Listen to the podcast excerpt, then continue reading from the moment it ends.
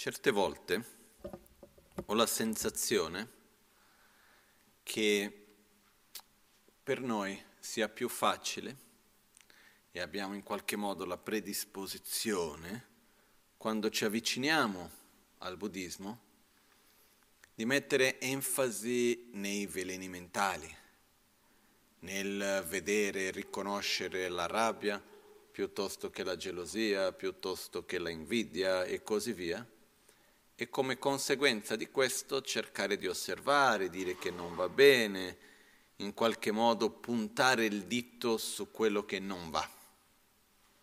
No?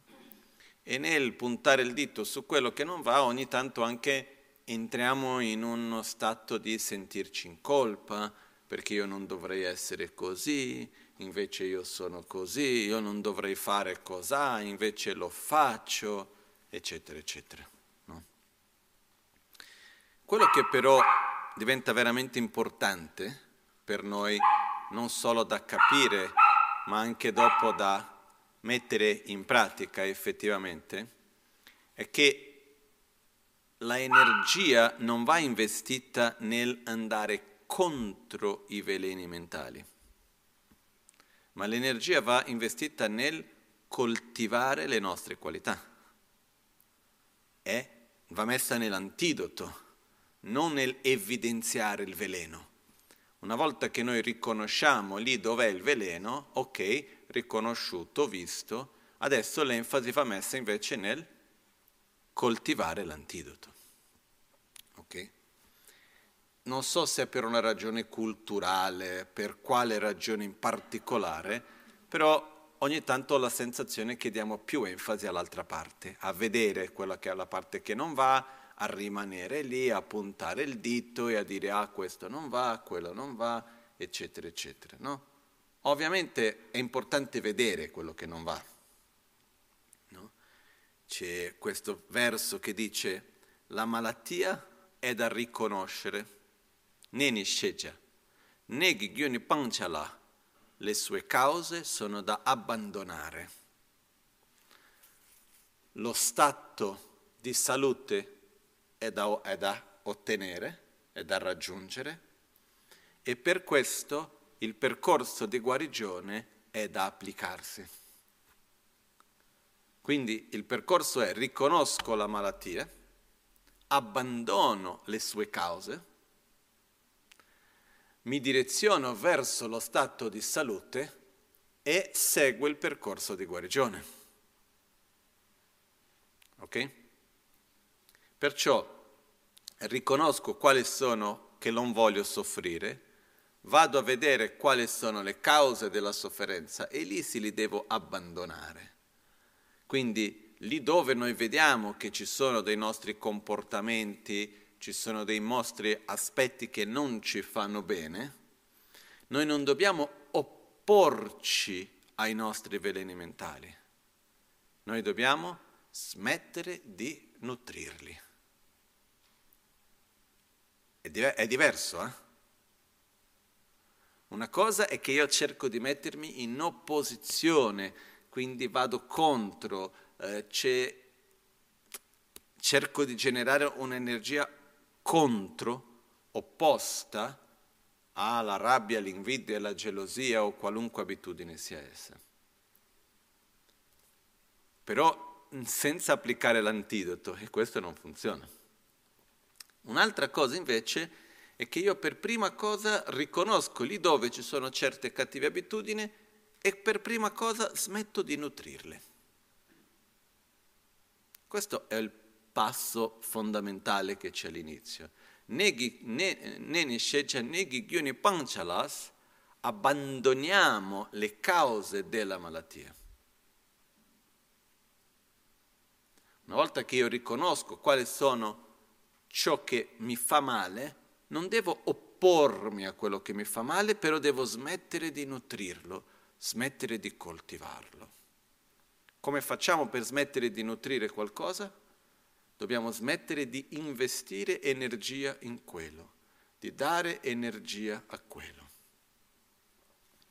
Come facciamo per dare energia a un'abitudine? Ripetendola. Qualunque abitudine abbiamo, se vogliamo rinforzare l'abitudine, cosa facciamo? La ripetiamo.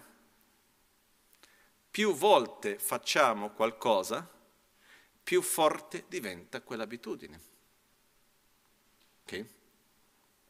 Perciò se io ho un'abitudine mentale, emozionale, fi- verbale, fisica, che sia quella di mangiare qualcosa che non mi fa bene, che sia l'abitudine di utilizzare dei termini mentre parlo che non vanno bene, che sia qualunque abitudine, sia l'abitudine del criticare, del lamentare, qualunque abitudine sia essa, ogni qualvolta che sorge, perché un'abitudine è come un'onda che viene, qualcosa che uno non ci pensa più di tanto, semplicemente viene.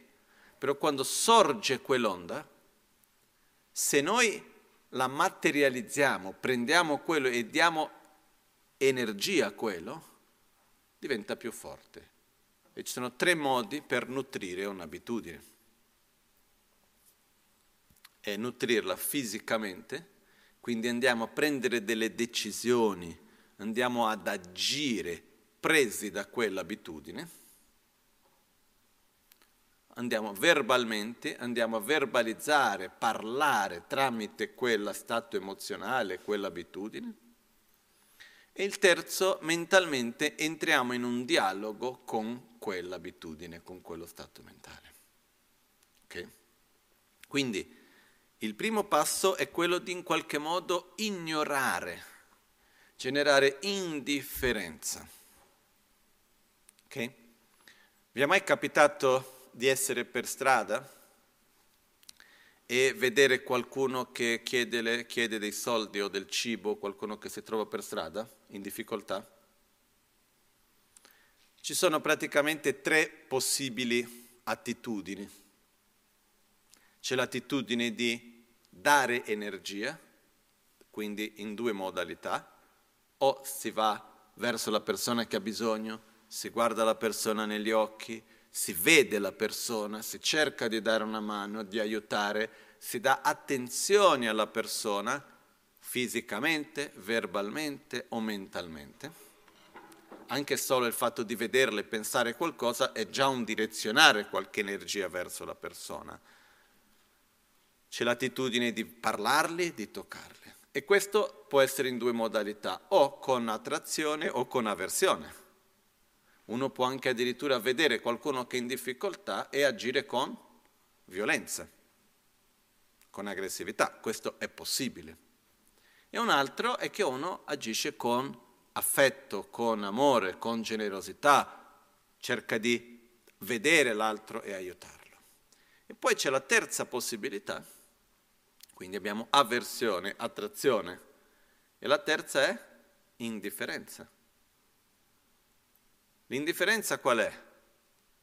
So che c'è la persona, però non genero né attrazione né avversione, è come se non esistesse. Non so se avete mai sperimentato una cosa del genere. Immagino di sì. Ok? Passiamo davanti a una situazione, davanti a qualcuno, qualcosa, e noi non vogliamo entrare in contatto con, per qualunque ragione sia essa. Certe volte perché non vogliamo soffrire, quindi entrare in contatto vuol dire entrare in contatto con la nostra propria incapacità di fare qualcosa, impotenza, piuttosto che qualunque altra ragione sia essa, fatto sta che andiamo a generare indifferenza. Non diamo né attrazione né avversione, come se non esistesse, passiamo dritti. Ma quando facciamo questo, sappiamo che l'altro c'è o no? Sì. Però, cosa succede? Non gli diamo attenzione. Non direzioniamo la nostra energia verso quella persona. Ok?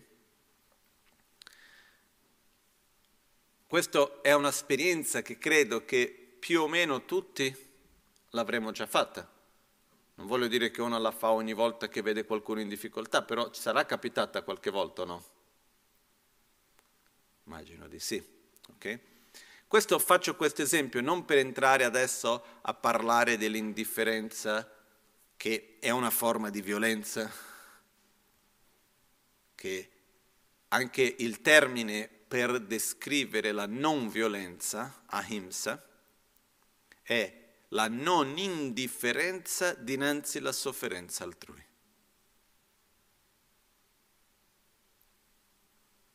E questo, già con questo si dice tanto.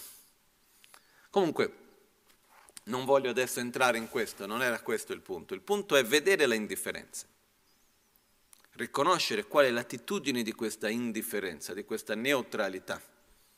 Io vedo che c'è, non genero né attrazione né avversione, passo dritto come se quasi non ci fosse. Ok? Quando noi abbiamo una nostra abitudine interna, un nostro cosiddetto veleno mentale, un'abitudine fisica, verbale o mentale, che noi riconosciamo che ci fa del male, uno dei metodi è questo di sviluppare questa sorta di indifferenza. Quindi io vedo che c'è quell'abitudine, non la blocco, non cerco di fermarla, non cerco di nasconderle, non faccio finta che non c'è. Io so che c'è, però non vado a nutrirla, non vado a darle energia. Quando noi ci opponiamo a qualcosa, gli diamo energia. Per esempio, credo che sia già capitato a tutti di mettersi a discutere con qualcuno e si possono trovare tre reazioni da parte dell'altro. Si può trovare una persona che dice: ma no, guarda, non litighiamo, voglio star bene con te, non facciamo così, quindi ha un'attitudine di attrazione, di gentilezza nei nostri confronti. E lì c'è uno scambio di energia. Possiamo avere, trovare qualcuno che abbia un'attitudine di avversione nei nostri confronti, quindi io agisco con aggressività e tu reagisci con aggressività. Anche lì c'è uno scambio. E possiamo trovare indifferenza. Quando si trova indifferenza è come se non arrivasse nulla dall'altra parte. Io lancio e non ritorna. Okay? Se io lancio la pala e non rimbalza. No? Fra queste tre, qual è quella che dà più fastidio in qualche modo? L'indifferenza. Io mi ricordo, mi è venuto in mente adesso, così la ricordo anche per dedicare un po' di no, meriti e energia a lei, una signora in Brasile, si chiamava Aminia. Aminia era una tibetana, arrivata in Brasile negli anni quaranta, quaranta cinquanta, qualcosa del genere. Una follia la sua storia.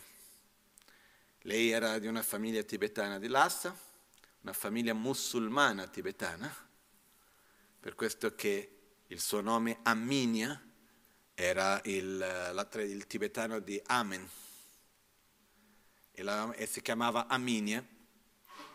E a un certo punto la sua famiglia, che era un po' nobile e così via, ha ricevuto un ospite dalla Cina, non so da dove, che era un po' mezzo delinquente, che è stato da loro per un po' di tempo, e si vede che questo qua era uno che aveva un comportamento scorretto sessualmente, e questo dava fastidio alla famiglia, perché lui non era un ospite per una settimana. A quell'epoca lì, parliamo degli anni trenta, gli anni venti, quando sarà stato, uno veniva da un posto lontano, stava lì sei mesi, un anno come ospite, e il suo comportamento stava mettendo la famiglia in difficoltà dinanzi alla società.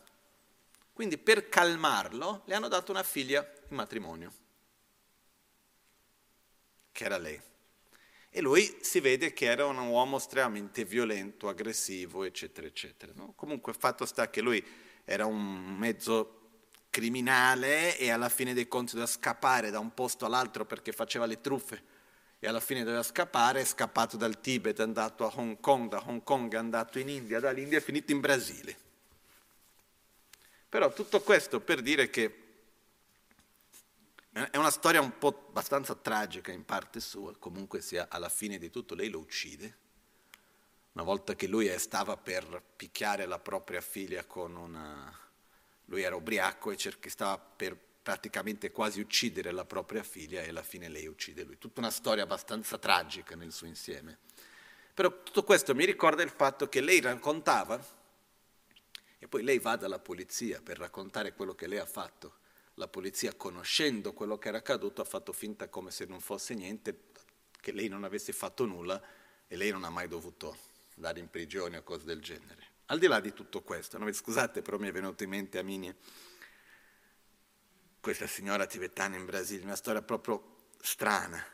Però lei raccontava che quando lei era ancora abbastanza giovane, si era appena sposata poco tempo prima, e questo uomo la portava in giro tra Hong Kong e l'India e di qua e di là, e spesso lei veniva picchiata. Lei raccontava che lei, il modo che aveva lei per fare del male a lui era essere indifferente dinanzi alla sua violenza. Quindi lei racconta che una volta lui, come ha girato il suo braccio che faceva tanto male, e lei non diceva né per favore smette, né piangeva, non manifestava dolore e sofferenza. Questo faceva lui arrabbiarsi ancora di più, finché gli ha rotto il braccio, e lei comunque è rimasta zitta, no? E lei diceva che il suo modo per colpirlo era una indifferenza nei suoi confronti.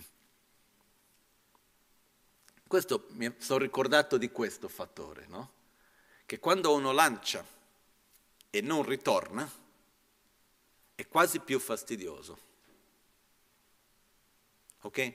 Adesso, l'indifferenza è un'attitudine che può essere applicata su diverse cose. Quello su cui stiamo parlando qui non è, l'indifferenza non è il bloccare e fare finta che non c'è, è il non dare energia indietro. C'è un'abitudine, vedo che quell'abitudine c'è, non do energia a quello.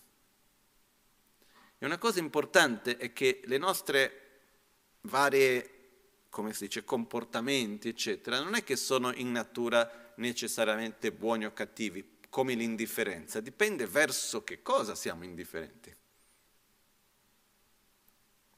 E quando noi vediamo che c'è una cattiva abitudine, e per cattiva abitudine intendo dire anche la rabbia, la gelosia, la paura, l'invidia, l'ansia, eccetera, indifferenza, non vado a bloccare e non vado a nutrire. Fisicamente, verbalmente, mentalmente. Ok? Abbiamo parlato di questo tante volte. E con questo facciamo la seconda parte. La, ma- la, ma- la, la malattia è da riconoscere, ne nisheja. Neghi gyuni panchala, le sue cause sono da abbandonare. La malattia sarebbe il nostro stato di sofferenza, di malessere, le cause, le nostre diverse abitudini fisiche, verbali, mentali che generano sofferenza. Per abbandonarle comincio non nutrendo più quelle abitudini. E uno dei punti fondamentali per non nutrirle più è smettere di giustificarle. Noi non dobbiamo né incolparci né giustificarle. Ah, faccio questo, sì, lo so che non dovrei, però hai visto cosa è successo? Però io sono fatto così. Eh, però sai che però io sono in quel modo. Noi non dobbiamo giustificare, perché noi non siamo sotto, eh, come si dice, processo. Non siamo sotto processo che dobbiamo lì e stare a spiegare a noi stessi o a qualcuno sì, ho fatto questo, però sai che era per quello. No, non dobbiamo, perché non c'è da entrare nel giudizio della nostra persona con noi stessi. C'è da entrare nel giudizio delle nostre azioni, delle nostre abitudini. E questa non mi fa bene, la devo lasciare.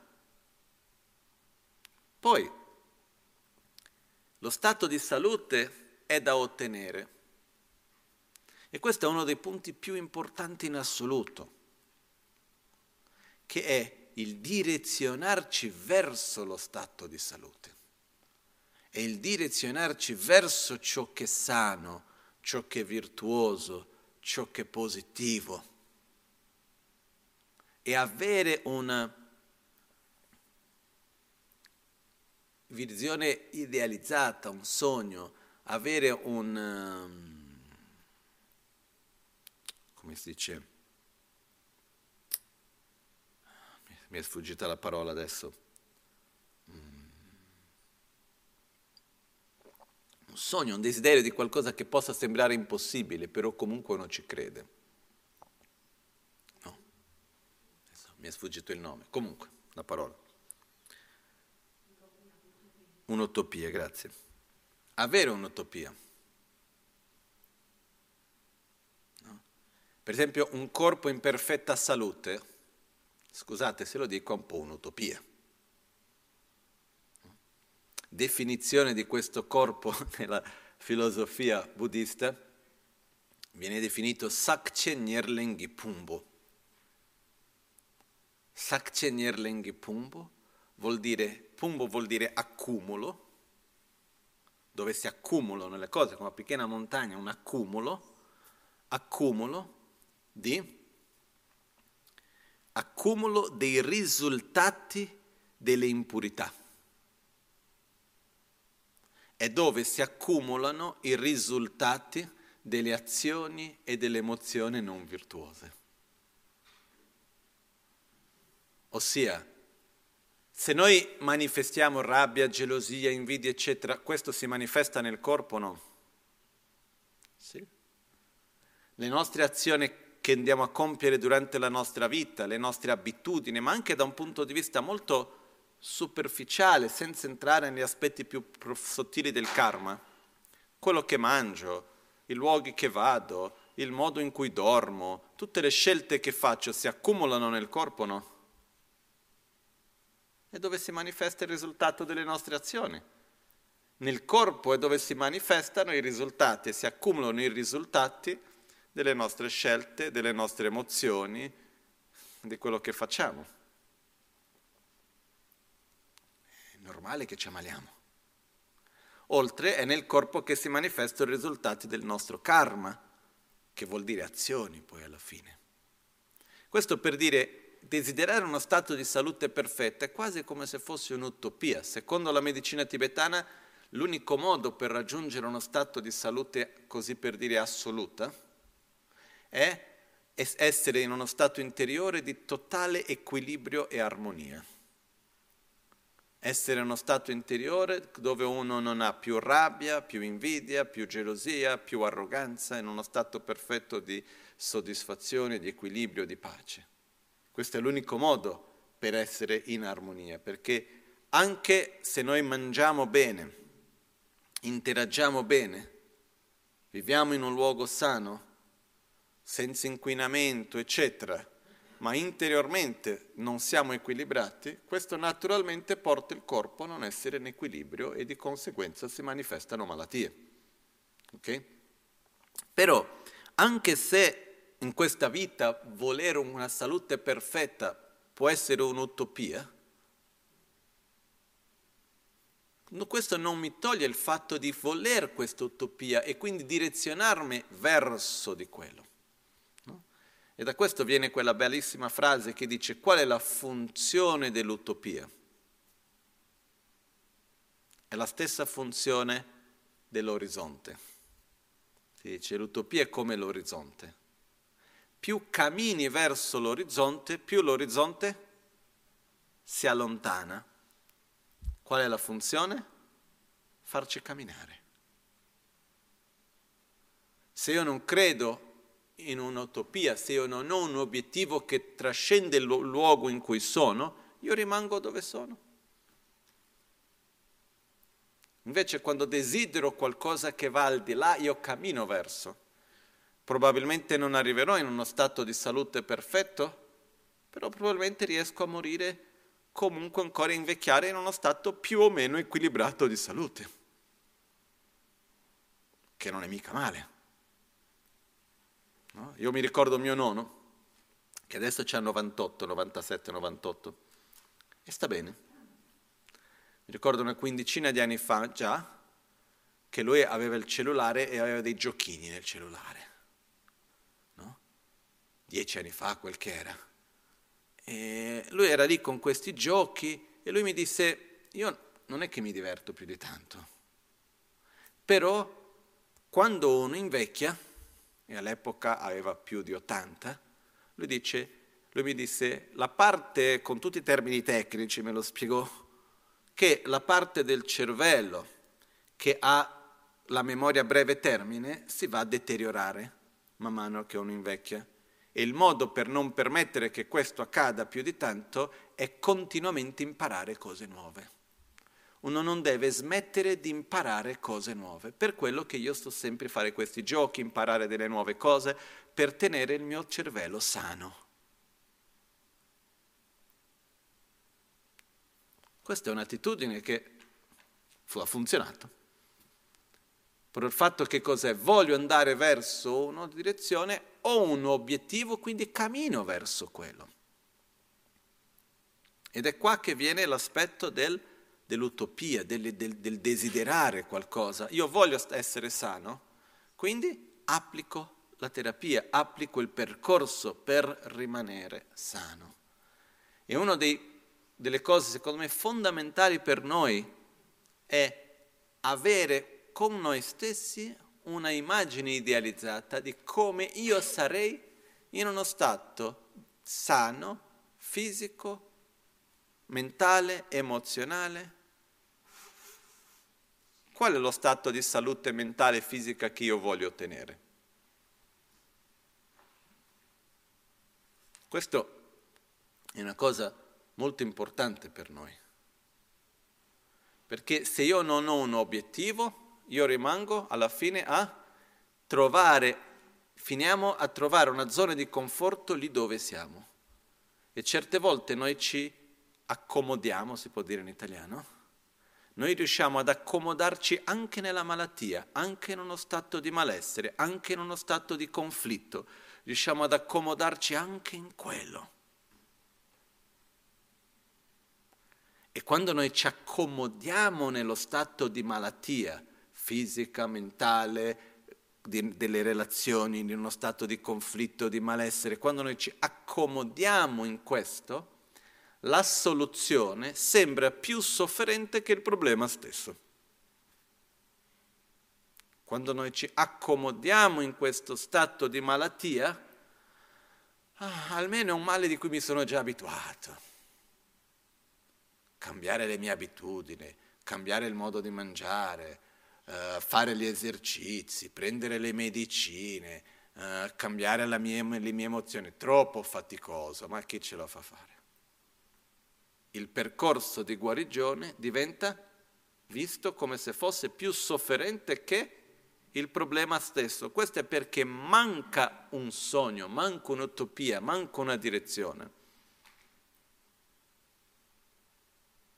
E noi non dobbiamo permettere che questo accada. Per questo, sia dal punto di vista delle relazioni con le altre persone.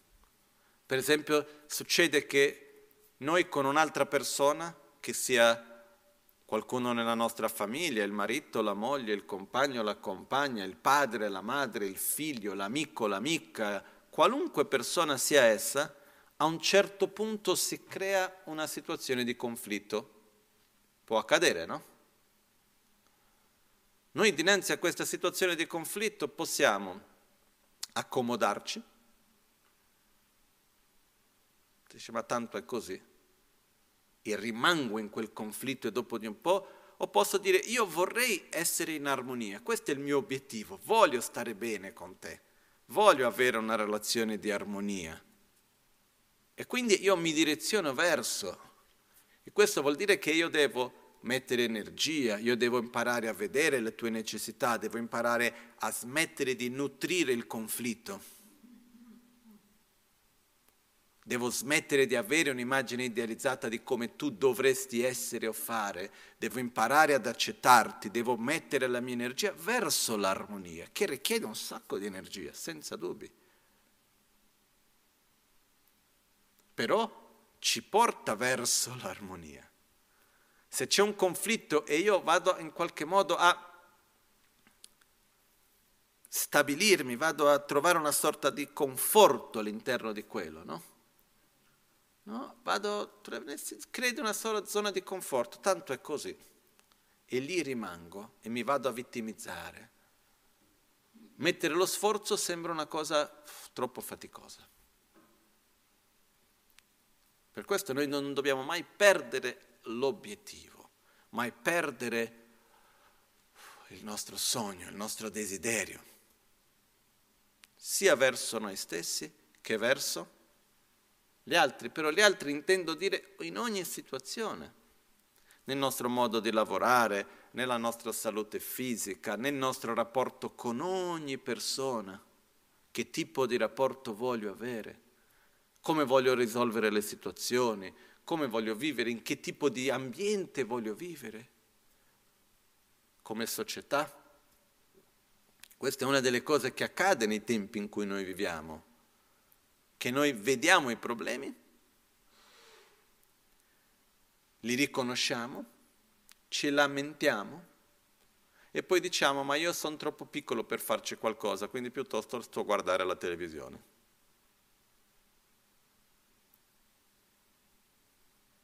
Non so se è mai capitato a voi o avete mai visto qualcuno di vedere qualcosa, una spazzatura buttata per terra e dire: ma guarda la gente, che schifo che si lascia la spazzatura per terra, e continuare dritto e passare dritto. Non sono io che ho buttato, perché lo devo prendere io. Perché il punto qua non è il giudizio di chi ha buttato e chi non ha buttato, è il fatto che fa male all'ambiente. Io voglio un ambiente pulito, quindi cosa dovrei fare? Prenderlo. È così faticoso? No. Questo mi è venuto in mente adesso perché ieri sono andato a camminare in montagna ed ero abbastanza lontano, così, proprio in mezzo alla montagna. A un certo punto, tornando verso la macchina, c'era un panolino di bambino buttato per terra, tutto ben piegato lì. Dice: ma che schifo, dai. E io ho visto che la prima tendenza non è quella di subito andarla a prenderlo, è di giudicare chi l'ha buttato. Dopo siamo andati lì, abbiamo preso, portato, buttato. Però non è necessariamente la prima reazione. Però quello che voglio dire è che dobbiamo andare al di là di giudicare uno o l'altro, ma andare verso l'obiettivo che noi vogliamo, verso l'ambiente, verso la società, e non rimanere in quell'attitudine di dire: ah sì, sarebbe bello se, ma tanto quello che faccio io è così poco che non posso far nulla, quindi piuttosto non faccio niente perché tanto non si può. No? È un po' per dire: io ho già visto cose del genere. Ah, sarebbe bello se nessuno rubasse, se fossero tutti corretti, ma già che gli altri rubano, anch'io.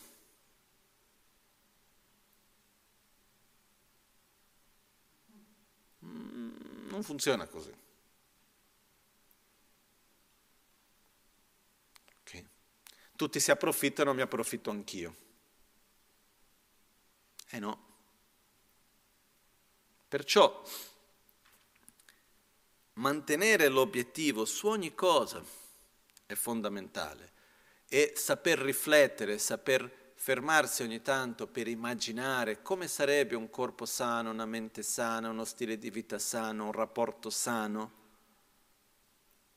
e sognarlo, permetterci di sognare quello e descriverlo, dipingerlo nella nostra mente.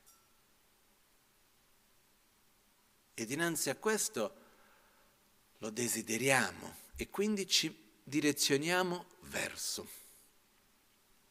E qui entra quello che è il punto principale di oggi, in cui voglio arrivare come risultato di tutto quello che abbiamo parlato finora, che è: una volta che io ho, smetto di nutrire ciò che mi fa male, mi direziono verso lo stato di salute, ho quel desiderio.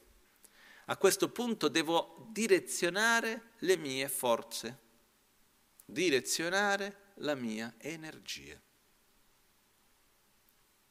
Perché noi abbiamo una certa quantità di energia nella nostra vita.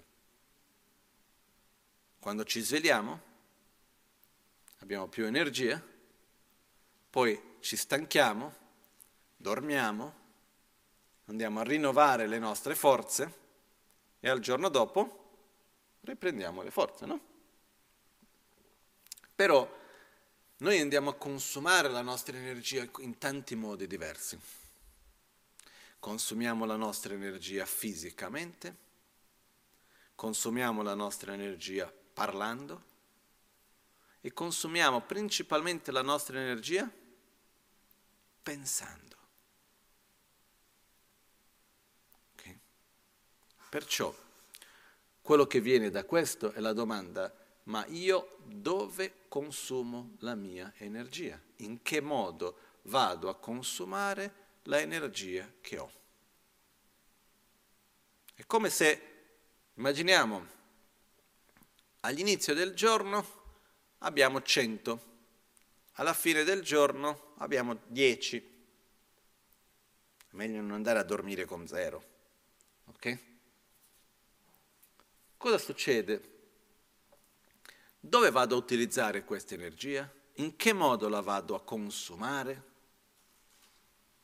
E la cosa interessante è che ci sono certi modi di consumare l'energia che vanno a drenare ancora più energia.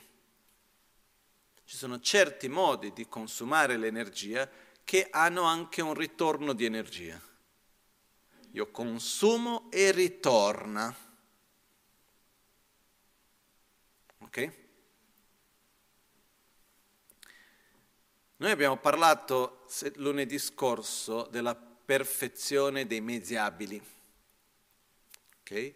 La prossima perfezione, la prossima qualità da perfezionare, viene chiamata in tibetano Top Giparchin. Che questa mattina ho anche cercato, sono arrivato anche un po' in ritardo perché stavo cercando in un dizionario di Dharma speciale che ho la definizione di questa perfezione, però non l'ho trovata. C'era la perfezione di quella del lunedì scorso, ma di, di questa di oggi non c'era, e andai a cercarla ancora. Quindi vi lascio con la mia interpretazione. Ok? Ho due o tre libri su cui andare a cercarla, però non ho avuto, non sono riuscito a guardarlo ancora. Non è che non ho avuto il tempo, non ho messo il tempo per quello, perché il tempo ci sarebbe stato. Um, la, per la perfezione della forza, perfezione dell'energia, del potere. Top vuol dire forza, top vuol dire potere. Okay? È il direzionare anche la nostra energia. È come utilizzo le forze che ho, come utilizzo le mie forze, come utilizzo la mia energia. E questo è uno dei punti molto importanti. La cosa ideale è imparare a utilizzare l'energia in cose che hanno uno scambio. Io metto e ritorno. Almeno non, il, non è necessariamente cento cento. L'ideale è certe volte ci sono certe cose dove investiamo cento e ritorno a duecento addirittura.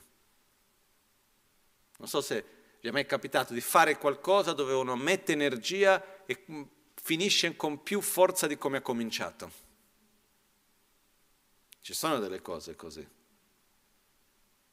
ok? Però dobbiamo almeno cercare di partire da questo concetto. Mi sveglio al mattino, ho una certa quantità di energia, dove la vado a direzionare? Perché questa energia che io ho è quello che noi poi chiamiamo vita. È la nostra propria energia vitale. È dove si svolge la nostra vita, in che modo la voglio consumare. Ogni giorno noi stiamo consumando la nostra vita. Si dice che quando si nasce, ognuno di noi nasce già con una certa quantità di forza vitale, di energia vitale già predisposta.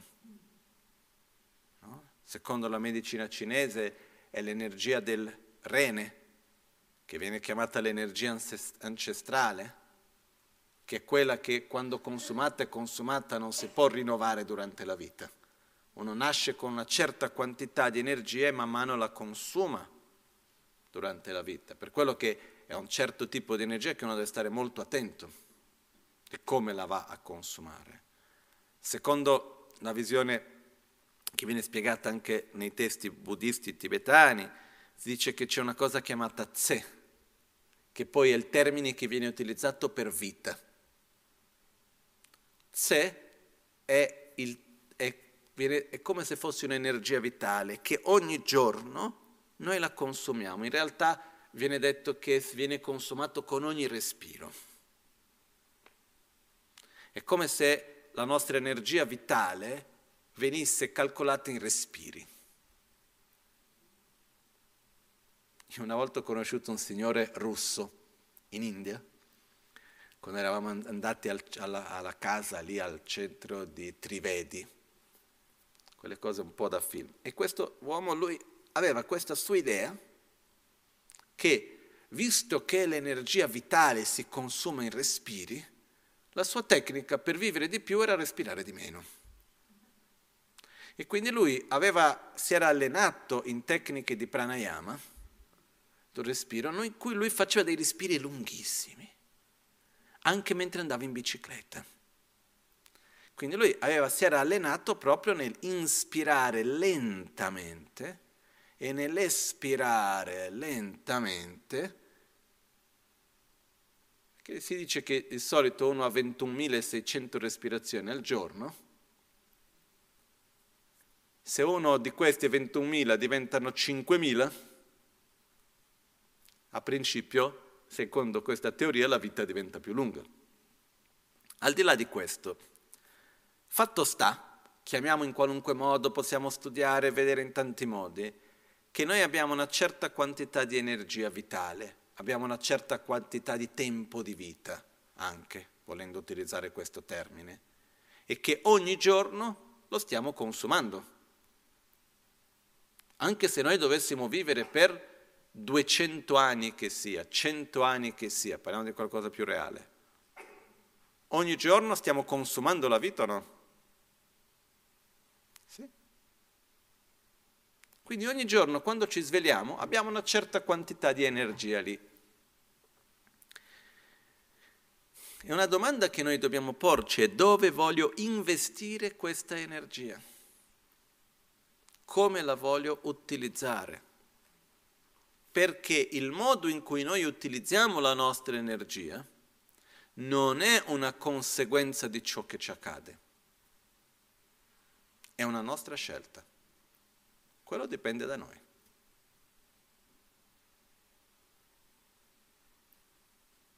Ciò che accade intorno a noi non dipende unicamente da noi, dipende da tanti fattori, fra cui anche noi.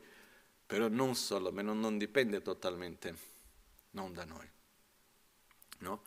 Gli stoici avevano questa, gli stoici greci avevano questo concetto che i fenomeni vengono divisi fra ciò che dipende e non dipende da noi, e ciò che ci accade intorno non dipende da noi.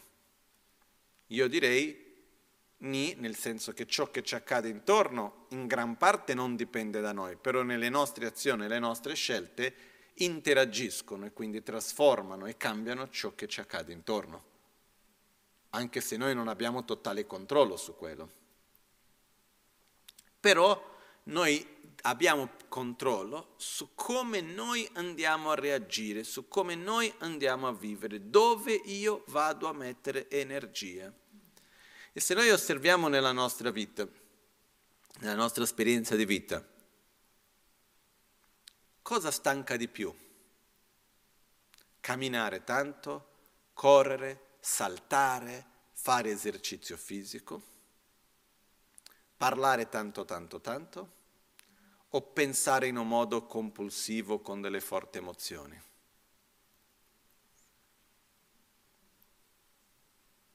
Secondo voi?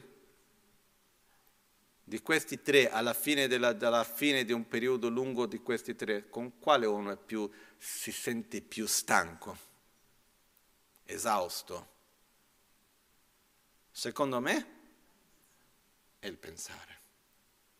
Perché dopo di una lunga mangiata di, non lo so, tipo una feijoada, no? Un cibo pesante, dopo di mangiare tanto uno fa fatica a, raz- a, ra- a ragionare?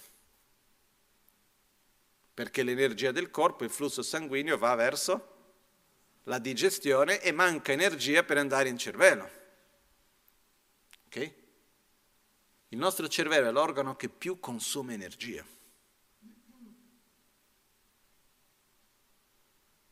No? Secondo i tibetani, per esempio, io mi ricordo che quando ci sono in monastero i monaci che devono dare degli esami, che sono difficilissimi, e devono studiare quelle sedici ore al giorno almeno, per un periodo lungo, sono cinque anni di esame, sono cinque esami che durano un mese, ogni esame per cinque anni, ed è una cosa folle la quantità che si studia per quello. In quel periodo lì che uno deve studiare così tanto, di solito in quei casi lì la maggioranza dei monaci mangia il cibo che viene dato del monastero, che è un cibo abbastanza basico, e quindi viene fatta una piccola raccolta fondi per fare un cibo migliore per loro che stanno studiando, perché devono consumare più energia. Non è che lavorano nel campo, stanno lì a pensare tantissimo. Questo per dire, il pensiero consuma energia. Perciò ogni pensiero, ogni emozione sta consumando una parte della nostra vita. E non solo consuma, ma va a nutrire quell'abitudine.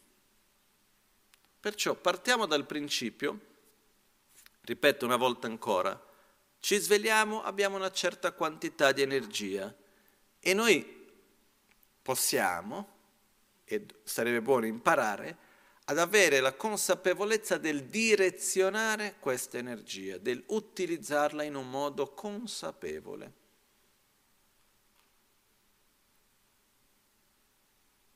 Questa cosa qua sì ci sarebbe, però no, la mia energia è troppo preziosa, non la vado a utilizzare per questo, la direziono per quell'altro. E man mano, lascio questo alla vostra esperienza, vedere quali sono le cose che quando metto la mia energia su quello c'è un ritorno. E cose sulle quali non c'è ritorno, metto cento e alla fine consuma centocinquanta. Ci sono cose che metto cento e mi ritorna venti, cinquanta. Io ho l'esperienza che ci sono diverse cose per me che quando li faccio metto energia e quando finisce è come se ci avessi ancora di più. Quello che viene fatto con amore di solito è così. Quello che viene fatto con un vero affetto, con un vero amore, quello che viene fatto con gioia, genera questo tipo di energia anche. Perciò, una delle nostre qualità, una delle nostre caratteristiche che noi abbiamo è quella di scegliere dove investire la nostra energia in un modo consapevole. Ok? Quindi vediamo che c'è qualcosa che non, non, non fa bene, qualcosa che non serve, non mettiamo l'energia lì. È come per dire, non voglio investire la mia vita in quello, perché la nostra vita si svolge a ogni momento, a ogni parola, stiamo consumando vita, stiamo consumando energia vitale. E perciò dobbiamo il più possibile direzionare la nostra energia vitale verso ciò che è virtuoso, verso ciò che ci fa bene, verso quell'utopia.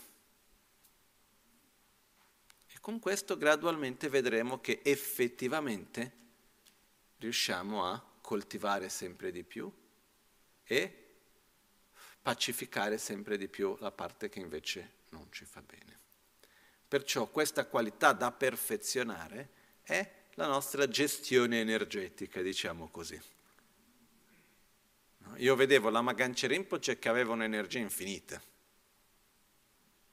ma principalmente perché? dal mio punto di vista.